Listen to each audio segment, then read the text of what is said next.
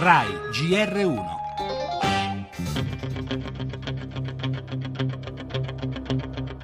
Pongo la questione di fiducia sull'approvazione senza emendamenti.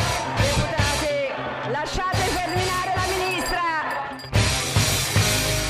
Oggi noi ci troviamo di fronte a un funerale e ai funerali si partecipa con i crisantemi.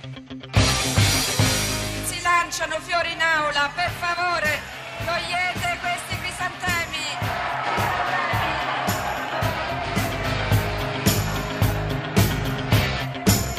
Noi non consentiremo il fascismo renziano, non lo consentiremo, signora Presidente. È un atto grave che mina le fondamenta della nostra democrazia. Le regole del gioco devono essere condivise, non possono essere imposte dal governo al Parlamento.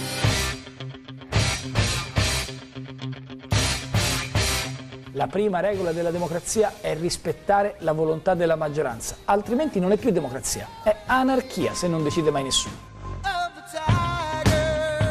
Le parole del Premier arrivano alla fine di una giornata che nell'atmosfera richiama più un incontro di pugilato che un dibattito in un'aula parlamentare su una questione fondamentale per la vita democratica di uno Stato come la legge elettorale. Una questione, quella della democrazia, posta dalla minoranza P D con Fassina, lo abbiamo sentito.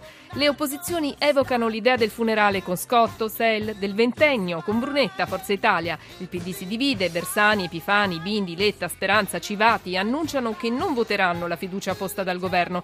Sono questi i partiti ai quali il presidente emerito Napolitano durante i suoi mandati aveva più volte chiesto con forza di uscire dalla palude e trovare un accordo. Napolitano, che ieri ha concluso, è un terribile garbuglio.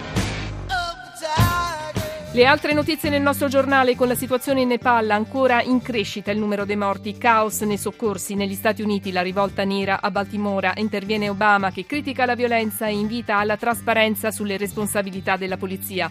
La cronaca: una serie di operazioni contro la criminalità mafiosa sono state messe a segno nelle ultime ore in Calabria e in Sicilia, e dall'America è stradato un boss del clan Gambino. E poi intervista del nostro giornale al ministro Alfano sulle minacce all'Expo ed il calcio violento, l'economia con i licenziamenti per assenteismo alla società del trasporto pubblico di Roma, e poi lo sport: il Carpi conquista al primo colpo la promozione in Serie A, che oggi vede lo scontro Juventus-Fiorentina. Nel posticipo di ieri sera l'Inter batte l'Udinese e tenta la scalata all'Europa.